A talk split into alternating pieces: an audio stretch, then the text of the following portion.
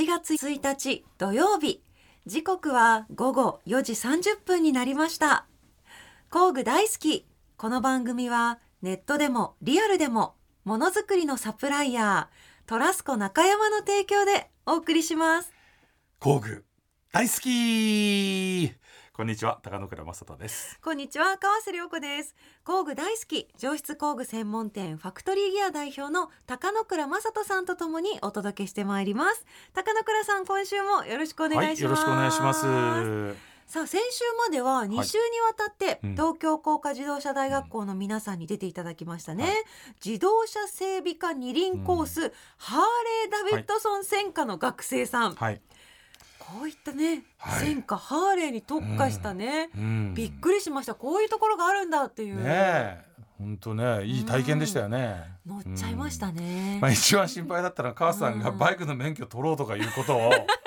なんかちょっと本気になってこうアピールしだしたのが心配でしょうがありません。いやもうあまりにも実物見たらかっこよくて、うん、そしてあのね、うん、学生の皆さんがあまりにも生き生きと目が輝いてたんで、そんなに楽しいのかと思って。でなんかだってあのエンジンの匂いとかね油の匂いとかが、はい、うんいいとか言い出したでしょなんかね。ね？そうなんですよ、ね、突然そちょっとどうしたんですか川瀬良子と思いながら。呼び覚まされました、まあ、そのぐらいハーレーってやっぱりね、はい、みんなの心を揺さぶるものだし、うん、そこでなんか学べるっていうことはちょっとね、うん、素敵なことだなと思いましたね。そね。そして夢を皆さんのね、うん、あの素晴らしさも、はい。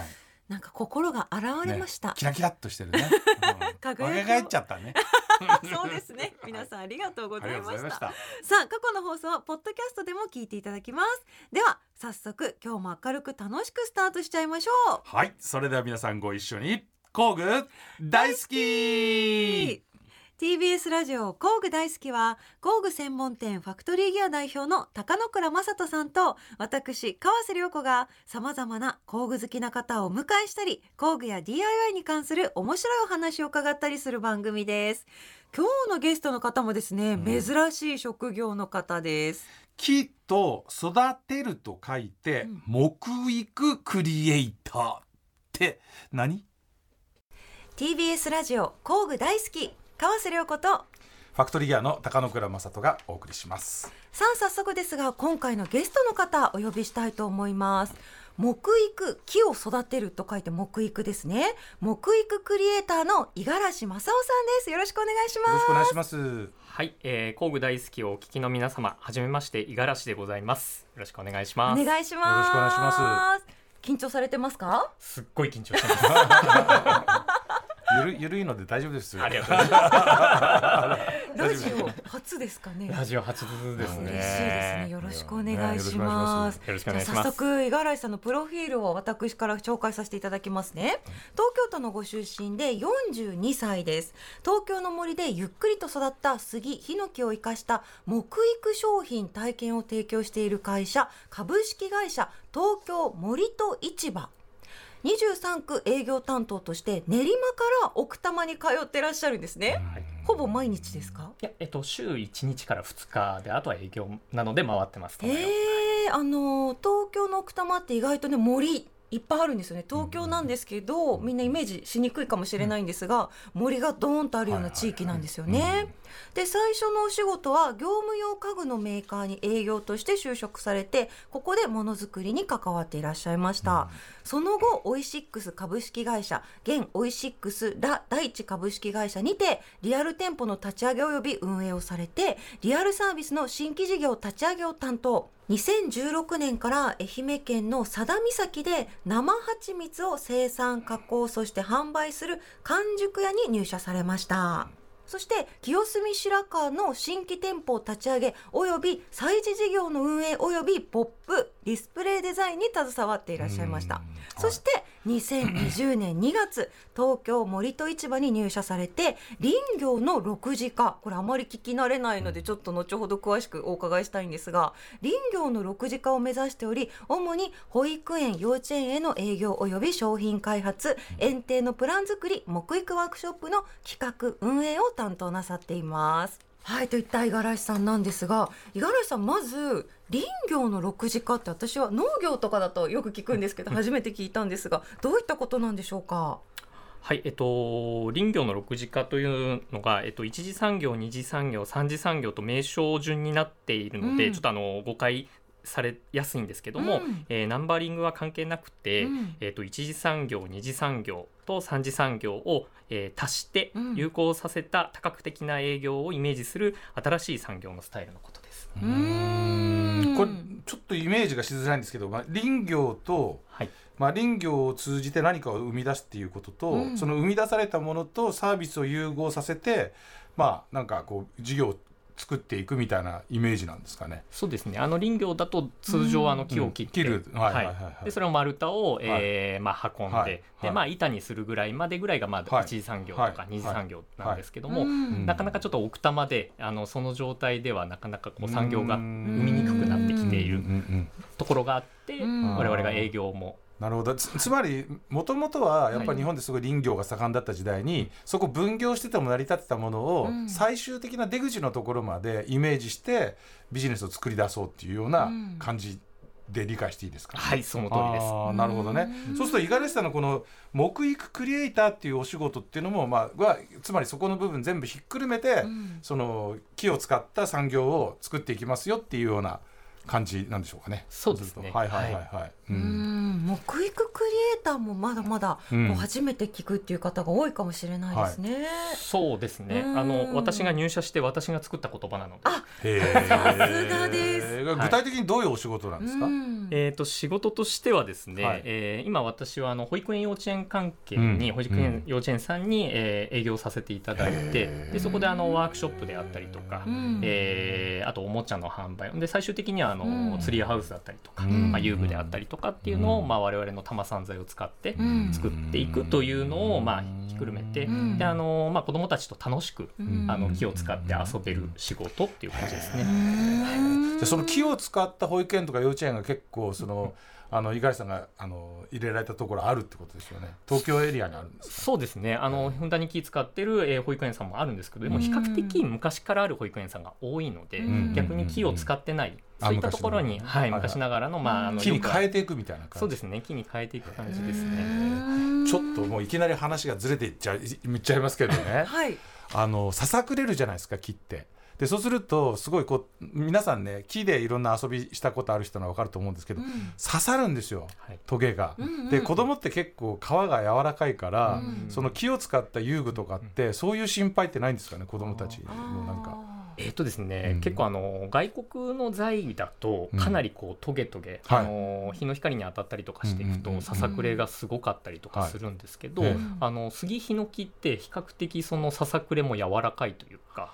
あー。多分なんかサンダーでやってると外国の材ってなんかこう吸い込むとかなりこうチクチクするようなしますします感じがそういうイメージジがすごくありますよね。ううあはいの杉ヒノキってそれがないって言われていて結構大工さんとかうんもあの国産材で作る時の方があの体の負担もあまり少ないかなっていう話はよく聞きます。まあ多分一つ言えるのはその日本の風土で育った木を使って、うん。日本の風土の中で使うものだと、まあそこで変なね、えー要はこうちょっとこう木もびっくりしないってことですねつまりね。う。んで要はそのこう向こうのこう乾燥してないところから来たものが急にこの湿度の強い日本で来たりすると、まあちょっとこう使い勝手が悪くなったりしたりっていうこともあるのかな。そうですね。なんかきすごいそういう気がしますよね、あの、はい。自然のものってのやっぱりね、うん微妙に影響しますよねやっぱり。微妙に影響しますうんね。じゃあなんかこう仕上げにねでそれで一生懸命こう、えーケミカルを使ったりとかいうことはあんまりやらないでもうそのまま使っちゃう感じなんですか？そうですね、あのー室内なんかは逆にもう何も塗らずにそのまんまの状態で使っていただいたりとか、へーあとは、えーそうですね、あのーまあ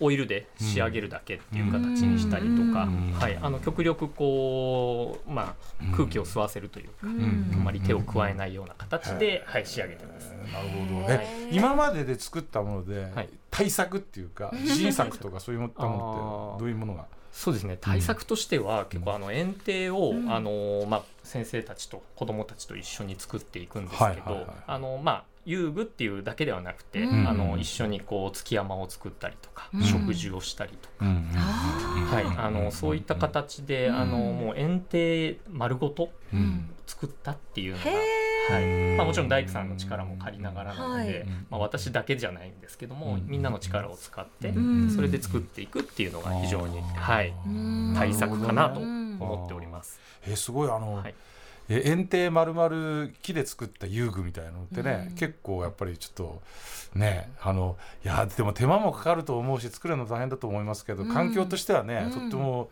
面白い、ね、子供にとってはちょっといいんじゃないかなという感じはねね。ちょっとすごくしますよね。ううん。んやっぱその東京の子どもたちに木に触れてほしいっていう思いが強いんですか？そうですね、うん。まあ、せっかくなので、まあ、あの全国津々浦々、うん。あの子どもたちはいっぱいいるので、うんあはいのぜひ木に触れてもらいたいんですけど、うん。まずは身近な、うん。あの森から子どもたちにこう触れられるような環境づくりとか、うん。あのそういうのもしてもらいたくて、うん。でまあ、山に呼んで、うんあの遠足を行ったりとか。あでこの間遠足をした時なんかは、はい。子どもたちちょうど今この時期って木にいっぱい水分が含まれてる時期なのでそれを皮をめぐったりとかすると、舐めると甘かったりするんですね。ええー、舐めちゃうんですか、はい味がするんですか？味します。おはい。おいやそのでも木を使ったはい。ものづくりになんかこの惹かれていくっていうかね、ー、興味を持つっていうきっかけはき人割れだと思うんですけどどんなことからそうですね、あのーまあ、野菜の販売をしてたオイシックスの時代であったりとか、あとは蜂蜜をあのうん作っうんてるお店。なんかも、うんあの基本的にこうお店って本当にこう作っていく、うん。あのスタッフと一緒に作っていくっていうところがあるのかなと思っていて、はい。でまあ、重機なんかもあの手作りで作ってたりとかもしたので、うん。あのオイシックス時代なんかは、うん。あの段ボールをあの敷き詰めてうん。組み立てて、うん。でその上にあの板を引いてそれを単純に重機として野菜を並べるような棚みたいな感じでよね。ですすね。棚をあの手作り、はい。本当に段ボールを組み立てただけなんですけど、はい。そういうふうな形でなんかこう運用かかってる時にそのものづくりって楽しいなって思ったりとか、うん。はい、しております。野菜も木もね土からこういうふうに育っていくもんですからね。確かに。ね。森の恵みが本当に全部の土にこうね行き渡るわけじゃないですか。川だったり通じて。そう思うと本当森全てのなんかこうスタートというか最近そういう考え方がすごい広まってるのでなんか深いですよね。面白いですよね。そうですね。本当に全部つながってるなって気はしていて、うん。でそれこそあの木を切って舐めると甘いっていうのも、うん。まあ、野菜と同じだなと思っていて野菜もあの育つと甘くなるじゃないですか、はい。ほうれん草だったりとかも、うん。だから本当にこう植物の一つとして、うん。あのこうもっと身近にね木とか。わあ、なんかあの畑もそうだし、はい。あの木とかもそうですけど、うん。そのそこに至るまでの過程っていうのは、うん。もうその自然環境あってのことじゃないですか。だからそのなんか出来上がったものを見てそれだけで終わるんじゃなくてその過程を見ていくことによってそのつながりが分かりますよね。完成品とのつながりが。うんうん。なんか木っていうのもいつもなんか学ぶのはその無理してないっていうかさ、うんうんそのね自然のままにこう出来上がっていくじゃないですか、はいはい。人工的にそのなんかこう材料を作るわけではなくて、うん。本当に自然の恵みを受けて、うん。こう出来上がった樹木を伐採して材料としていただくみたいな、うん。野菜もそうじゃない？なんかこううん。もちろん手もかけて育てるけど、はい。その出来上がったものって人間がなんか無理やり人工的に作るんではなくて、うん。自然のこう恵みを受けて出来上がっていくものだから、うん。なんかこうちょっと謙虚になれるよね、うん。あの畑をやったりとか木を使うとかいうのって、うん。なんかそういう意味で言うとやっぱりちょっと共通点はね、あるような気がしますよね。木とか野菜とかね。そうですね、うん。自然の恵みというか。そうそう本当に自然の恵みって感じがする。本当ですよね。木なんて何百年とかの木があったりしますもんね、そうですへねー。今日持ってきた木なんかも多分はい。30年ぐらいなんですけど、はい。30年間ずっとそこに植わってうた、まあ、今基本的にはあまりこううまく使えないので、うん。まあ、切ってウッドチップにしたりとか、うん。まあ、燃やしたりとか最悪はもうあの、えー置きっぱなし、うん。あの捨て置き間伐って言うんですけど、うん。間伐でも使わずにもう置いとく状態。ああそういったものもあはい、るのか、なんかそれをこうちゃんとねうまく活用はしていきたいなと思っていて、うん特にこう年輪を数えていくと、うん。あの木目あの、うん。まあ、製品にしたりとかすると木目が出てくると思うんですけど、その木目も全部その彼この木が生まれ育ったこううん。年数が目で見えるおのかなと思おっていて、はい。なんかそれを見ただけでものを大切にしないといけないなっていうのをうん。非常に感じます。うん。まさに DIY とか工具につながりますね。そうですね、まあ、自分の手で何かを作っていく。それをね、うん。まあ、自然の恵みをで大きくなった木を使ってやるっていうのはね、うん。やっぱり学びは大きいと思いますよね。うん。あの本当なんかけ結構その知らないことだらけで木ってまだまだ僕ら例えばあの山に行ってねその僕らはそのこう薪割りをしてねでそれでまあ薪ストーブ使ったりとかするのに薪割りするんだけど、うん。その例えば木切りたての木の方がよく割れるとか、うん。いうことを知らなくてね、なんかこうい切り切った木を寝かしてでこう水分が抜けた方が割りやすいのかなと思うとあー確かに。全然割れないのね、うん。ああいうのって。いきそうですよねいきそうでしょ？イメージは。いやそうじゃなくてやっぱりうん。そのこう切ってすぐにこう割った方がいいとか、うん。でもそういうこともわからないし、うん。だからそのなぜそうなるのかとかいうことも一つ一つこう知っていくとなんかねこう発見はありますよねいろいろね。うんだって切ってくくっちゃいけないですもんね。やっぱり杉もそうだし欅もそうだし、ね、ヒノキもそうだけど一個一個全部違って一個一個特性があるじゃないですか。うんね、でも切って言っちゃうじゃん。みんな違ってみんないい ですかね。そうですね。ありがとうございます。結構面白いんですけど、木も製材、まあ我々製材業をやっているんですけども、あの本当にこう昔うん。育ったあの状態が材にすると出てくるんですよ。んあの例えばこの丸太を、えーうん板柱にした時に、はい。あのこうまっすぐ一見まっすぐな木なんですけど、多分はい子供の頃というかあのちっちゃい頃、うんうん。ちっちゃい頃にこう曲がってたりとか反ってあのこうなんですかねぐにゃってなってたへーそれがわかるんですか？えっと、板にした時にはい。出てくるんですよビョンってだから本当にびっくりするぐらいこう反り上がるんですけど、はいそれってその木が曲がってた状態うんで。それをこう周りが育つことによって周りで育つことによってこうだんだんまっすぐになるへっていうのがえ。出てきたりとかですね。本当にこう木も本当一個一個に個性がうわはい面白あってい。面白いなと感じます。ね今日スタジオ入ってすぐ五十嵐さんが高野倉さんに丸太をプレゼントしてましたもんねうい。ただきましたよ。今抱えてる。あ匂い嗅いでる。これヒノキですよね。はいヒノキですねこんだってさ日常生活でここまで木をさ、はい。抱きかかえて匂い嗅ぐことないもんね。確か持ち歩いてみたらどうですか？いい匂いだ。あほらちょっとなんかこう心が穏やかに。なりますよねう。んあ帽子置いた。あいいですね。消臭剤代わりにもなる。本当にね。このスタジオのよどんだ空気を。でもやっぱ木ってそういうなんかはあっていう独特の癒される感じありますよね。あのやっぱりこう木でねいろんなもの作られてるじゃないですか、はい。でその木でいろんなものを作っててあよかったなって思うようなこととかってあります？そうですね。もう本当にあの子供たちがダイレクトに喜んでくれるんですよね。うん。あの作ってる最中から子供たちがあの大工の姿を見て、うん。あのこれ何あれ何何ができるの、うん。明日できるの？とかっていう質問が飛んできたりとか、まあ、完成するとやっぱりこう楽しく遊んでくれて、うん。えっと、大工ってなかなかそういうこう遊んあの自分が作った作品で、えーそれでこう楽しく遊んでもらえるっていうのをあんま見ないと思うんです。それがこうなんですかね出来上がっていく術も全部見てもらって、はいでそれでこう楽しく遊んでくれると。あとはワークショップなんかやってる時なんかは、うん。あの子どもたちがどんどんこう形を作っていくっていうワークショップをよくやるんですけど、うん。端材で。うん。でそれでこう完成したものをあのすごい楽しそうに、うん。あのこう抱えて家に持って帰って、うん。でまた翌年ワークショップやった時にあのなんですかねメッセージカードを木に書いてくれてえー。渡してくれたりとか、なんかすごいやっぱこう覚えてってくれるんですよね。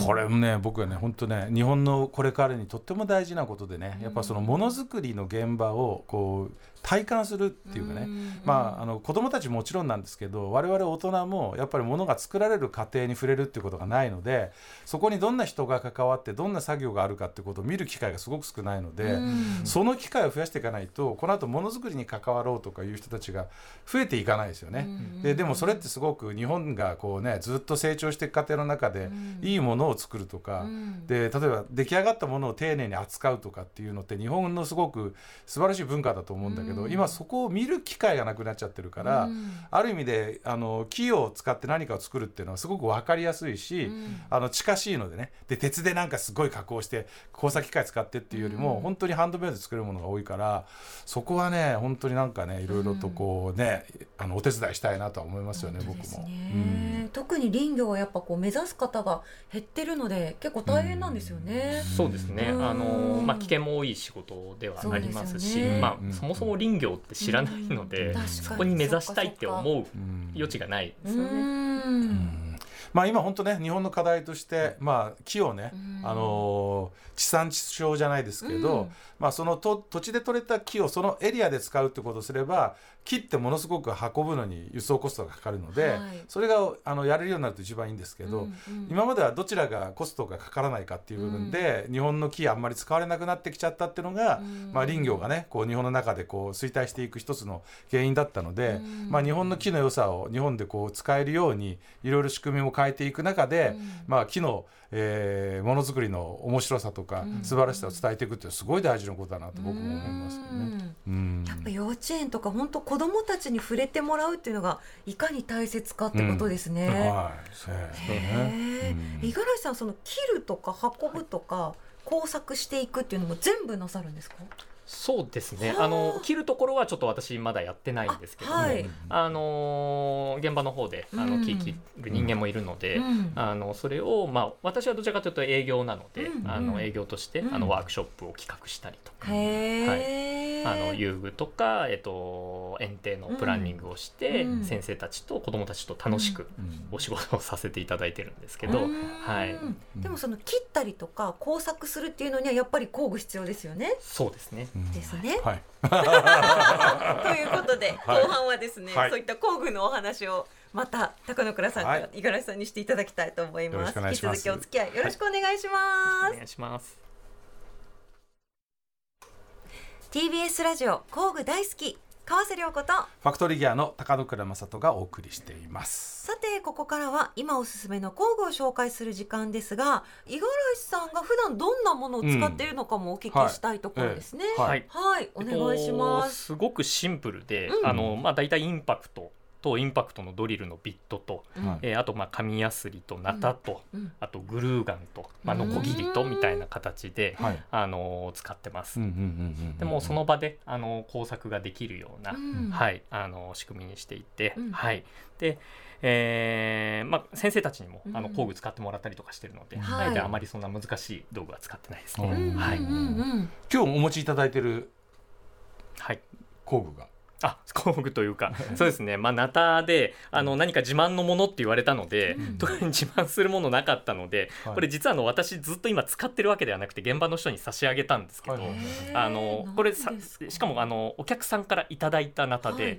まあ、林業やってるからあの使いなよっていうのでいただいたナタなんですけど、うん。あの多分本当昭和の初期ぐらいにあの使ってたであろうナタを全く使ってなかったのでかなりあの艶もあるというか本当に新品のような状態。しかもこれ多分桜の木のあのえ鞘なんですけどハトゾで銘も打たれているので。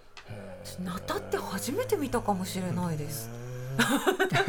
これはちょっとごめんなさい。どんな時枝打ちとか。まあそうです。ね。枝打ちであったりとあかまあやぶまあこうちょっとこうん。う落としたりとか。はいまあそのもうあの出刃包丁のちょっと先が曲がってるようなはい。ね柄があってそれが長いあの感じなんですけれども、はい。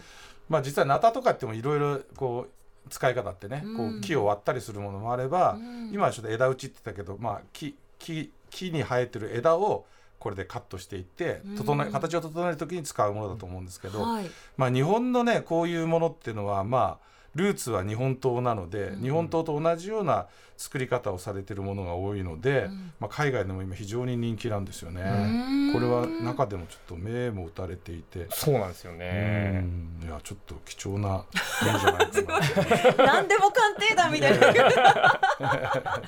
すごい。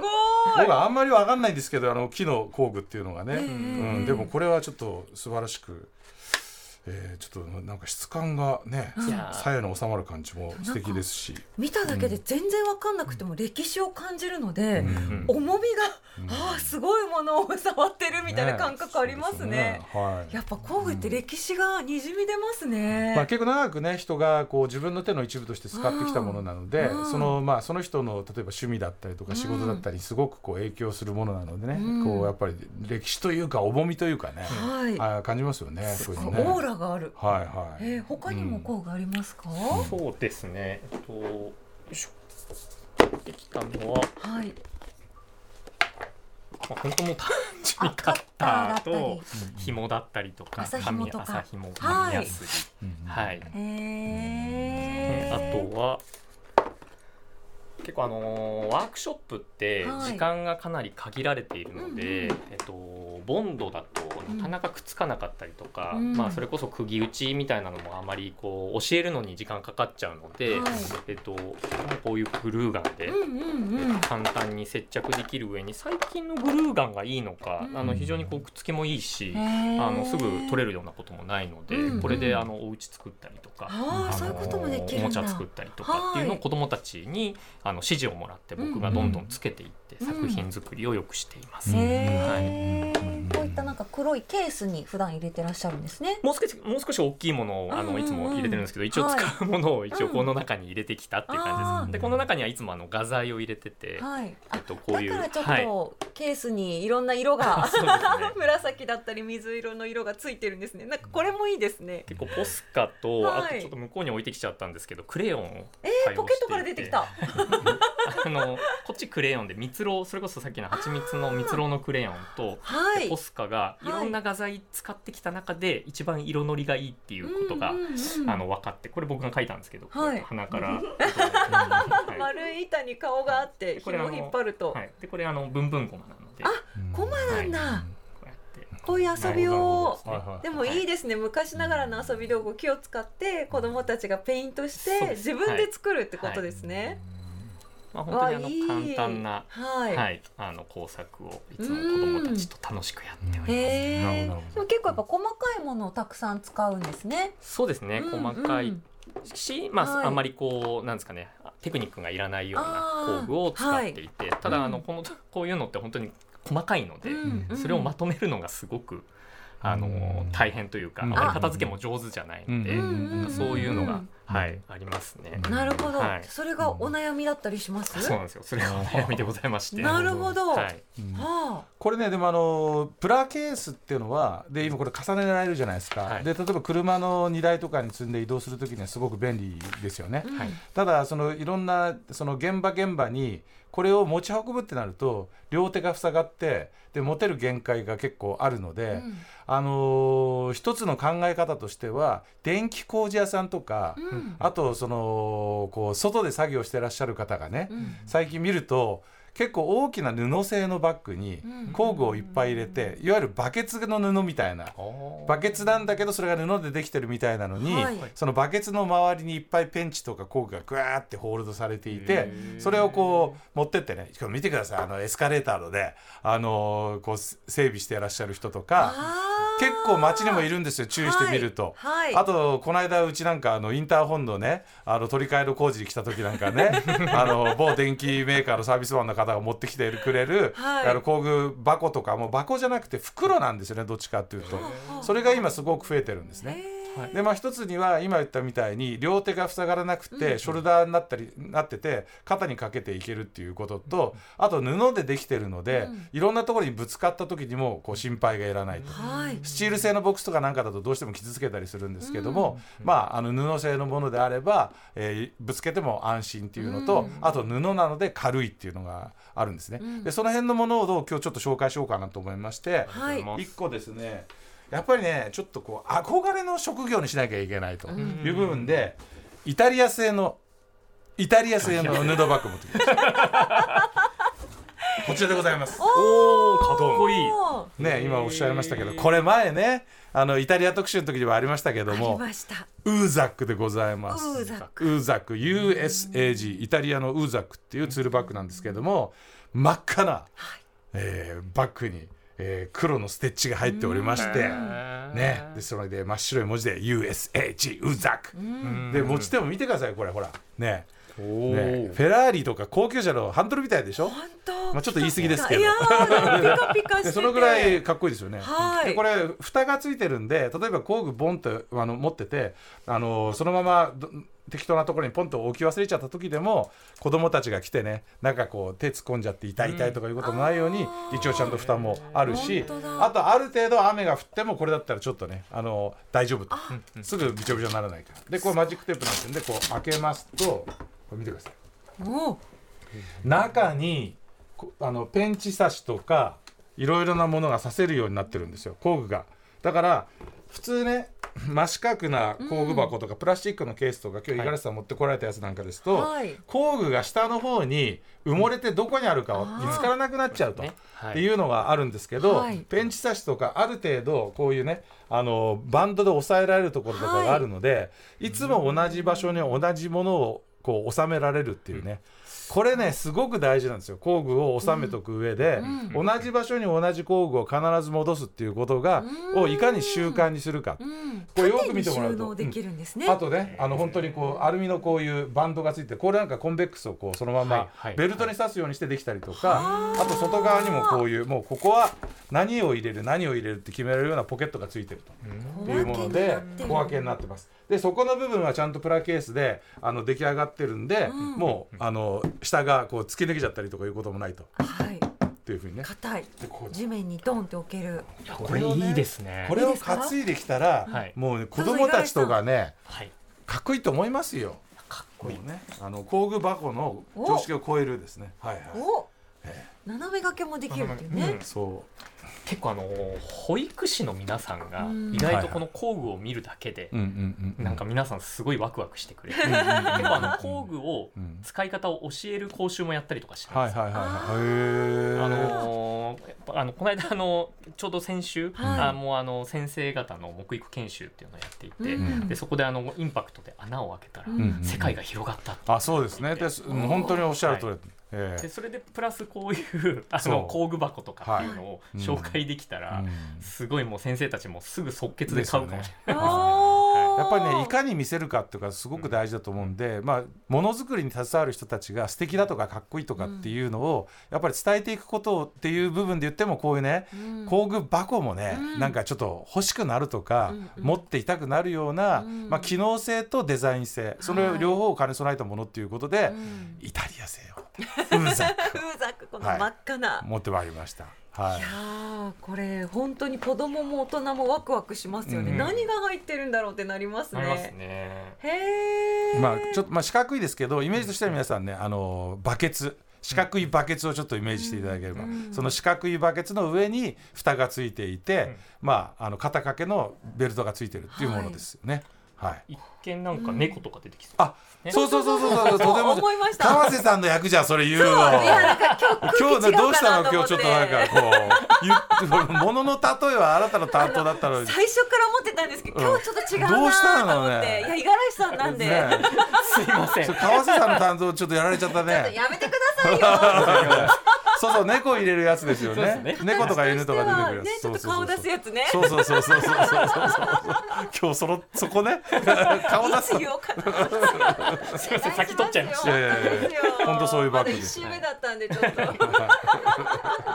形はそうですね、うん、でもこういうバッグ型の工具箱があるっていうのはご存知でした？いや初めて見ました。やっぱこういうの知らない方がまだまだ多いですよね。工具箱っていうとやっぱこうねパチって止める四角いプラケースっていうイメージしかなかったので、うん。うん。でもこれ4個も5個も重ねて持ってくると大変だしでそれをこう上から下からどこに入ってるのかいちいち開けてみなきゃいけないっていう。でうん。これはもうパカって上をねカバー外しちゃえば工具がどこにあるかがすぐ一目瞭然でわかるからはあ。そういう意味で言うと本当にねあの仕事ってあの工具を使う仕事ってうん工具を使ってる時間よりも工具を探してる時間の方が長いんだから なるほど。本当だから工具箱ってすごく重要なの。ああ、うんそっかそっか。本当どこ行っちゃったんだどこ行っちゃったんだどこ行っちゃったんだってコンベックス1個探すのにすごいね、時間かかっちゃったりするけど、うん一目で出てくると分かるからね。と、はここから工具出して工作したら子供たち本当憧れますよいね。うんうんこいいですよね。そうですかっこいいってドラえもんのポケット的なねい。やそうですよね。本当ですね。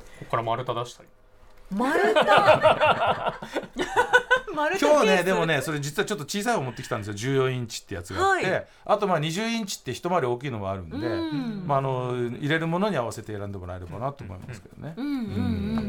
でねやっぱりあの本当にこういう布製のバッグってどうしても安いものとかに走りがちなんだけど本当あのこれやっぱ耐久性大事にねうん。考えられた方がやっぱ重たいもんでね工具って。うん。やっぱりしっかり重たいものを持ってでも長く使えるようなものの方がいいと思いますしあとやっぱり落としたりとかするとね刃物がちらあの急にこう散らばっちゃったりして危ないのでうん。やっぱりいいものをお使いになった方がいいんじゃないかなと思います。うーん。これおすすめですね。うん。ありがとうございます。良さそうですね。え領収書です お買い上げですはいスタッフお。買い上げです社長いいですか？一応うちの会社の社長に今確認しましたじゃあ来週までにちょっと確認お願いします。さあということでゲストはですね木育クリエイターの五十嵐さんでした。来週も引き続きよろしくお願いしますよ。ろしくお願いしますありがとうございましたありがとうございましたさあ高野倉さん、うん。今日のゲスト、はい。木育クリエイターの五十嵐さん、うん。いかがでしたか？まああの我々ね、うん。こう木を身近に、えー感じる機会ってね、うん。なかなかないじゃないですかい日常生活をしてると。なので木の香りとかね、木のぬくもりとかって結構言う割には触れてないんだよね、確かうん、だからやっぱりすごいねそういうのに触れる機会を持つってすごく大事だなと思いました、改めてね。ね。改めて、うん。いろんなが木からできてるじゃないですか、うんうんまあ、紙とかこはいはい。のテーブルとかもそうですけど、はい。だけど改めて考えるってないですよね。なんかねにもあこう身の回りにあるにもかかわらず、はい。それが生まれるその山とかね、うんうんうん。もうそのもう本当の木みたいなところってなかなか触れないから、うん。だからなんかそういうもので作られたえー遊具がね、うん。幼稚園とか保育園とかに、えー。作ってらっしゃるっていうのはね、うん。まあちょっと子どもたちにとってもすごくねあのいい機会になるなと思いましたよね。ね大人にも大事ですね。大人にも大事です。本当に。はい。うん。さあ来週はなんかはい。その木からできた 不思議な楽器もご紹介いただけるということですので、皆さんそのあたりもぜひ。もうねだんだんね、うん。え ちょっとどうなっちゃうんでしょうね。工具で音楽作ったり木で音楽作ったりとね。音楽とコラボしがちになってきましたね。いろんなものうん、いいと思いますよ、はい、もうすぐ歌手デビュー私たちも。ボイトレ行かなきゃ。行かないと。はい、行ってきます。す頑張ろう、うん さあ次回もどうぞよろしくお願いいたします。工具大好きここまでのお相手は川瀬良子とファクトリーギアの高野倉正人でしたまた次回工具が今よりももっと好きになっているあなたとお会いしましょうさようなら工具大好きこの番組はネットでもリアルでもものづくりのサプライヤートラスコ中山の提供でお送りしました。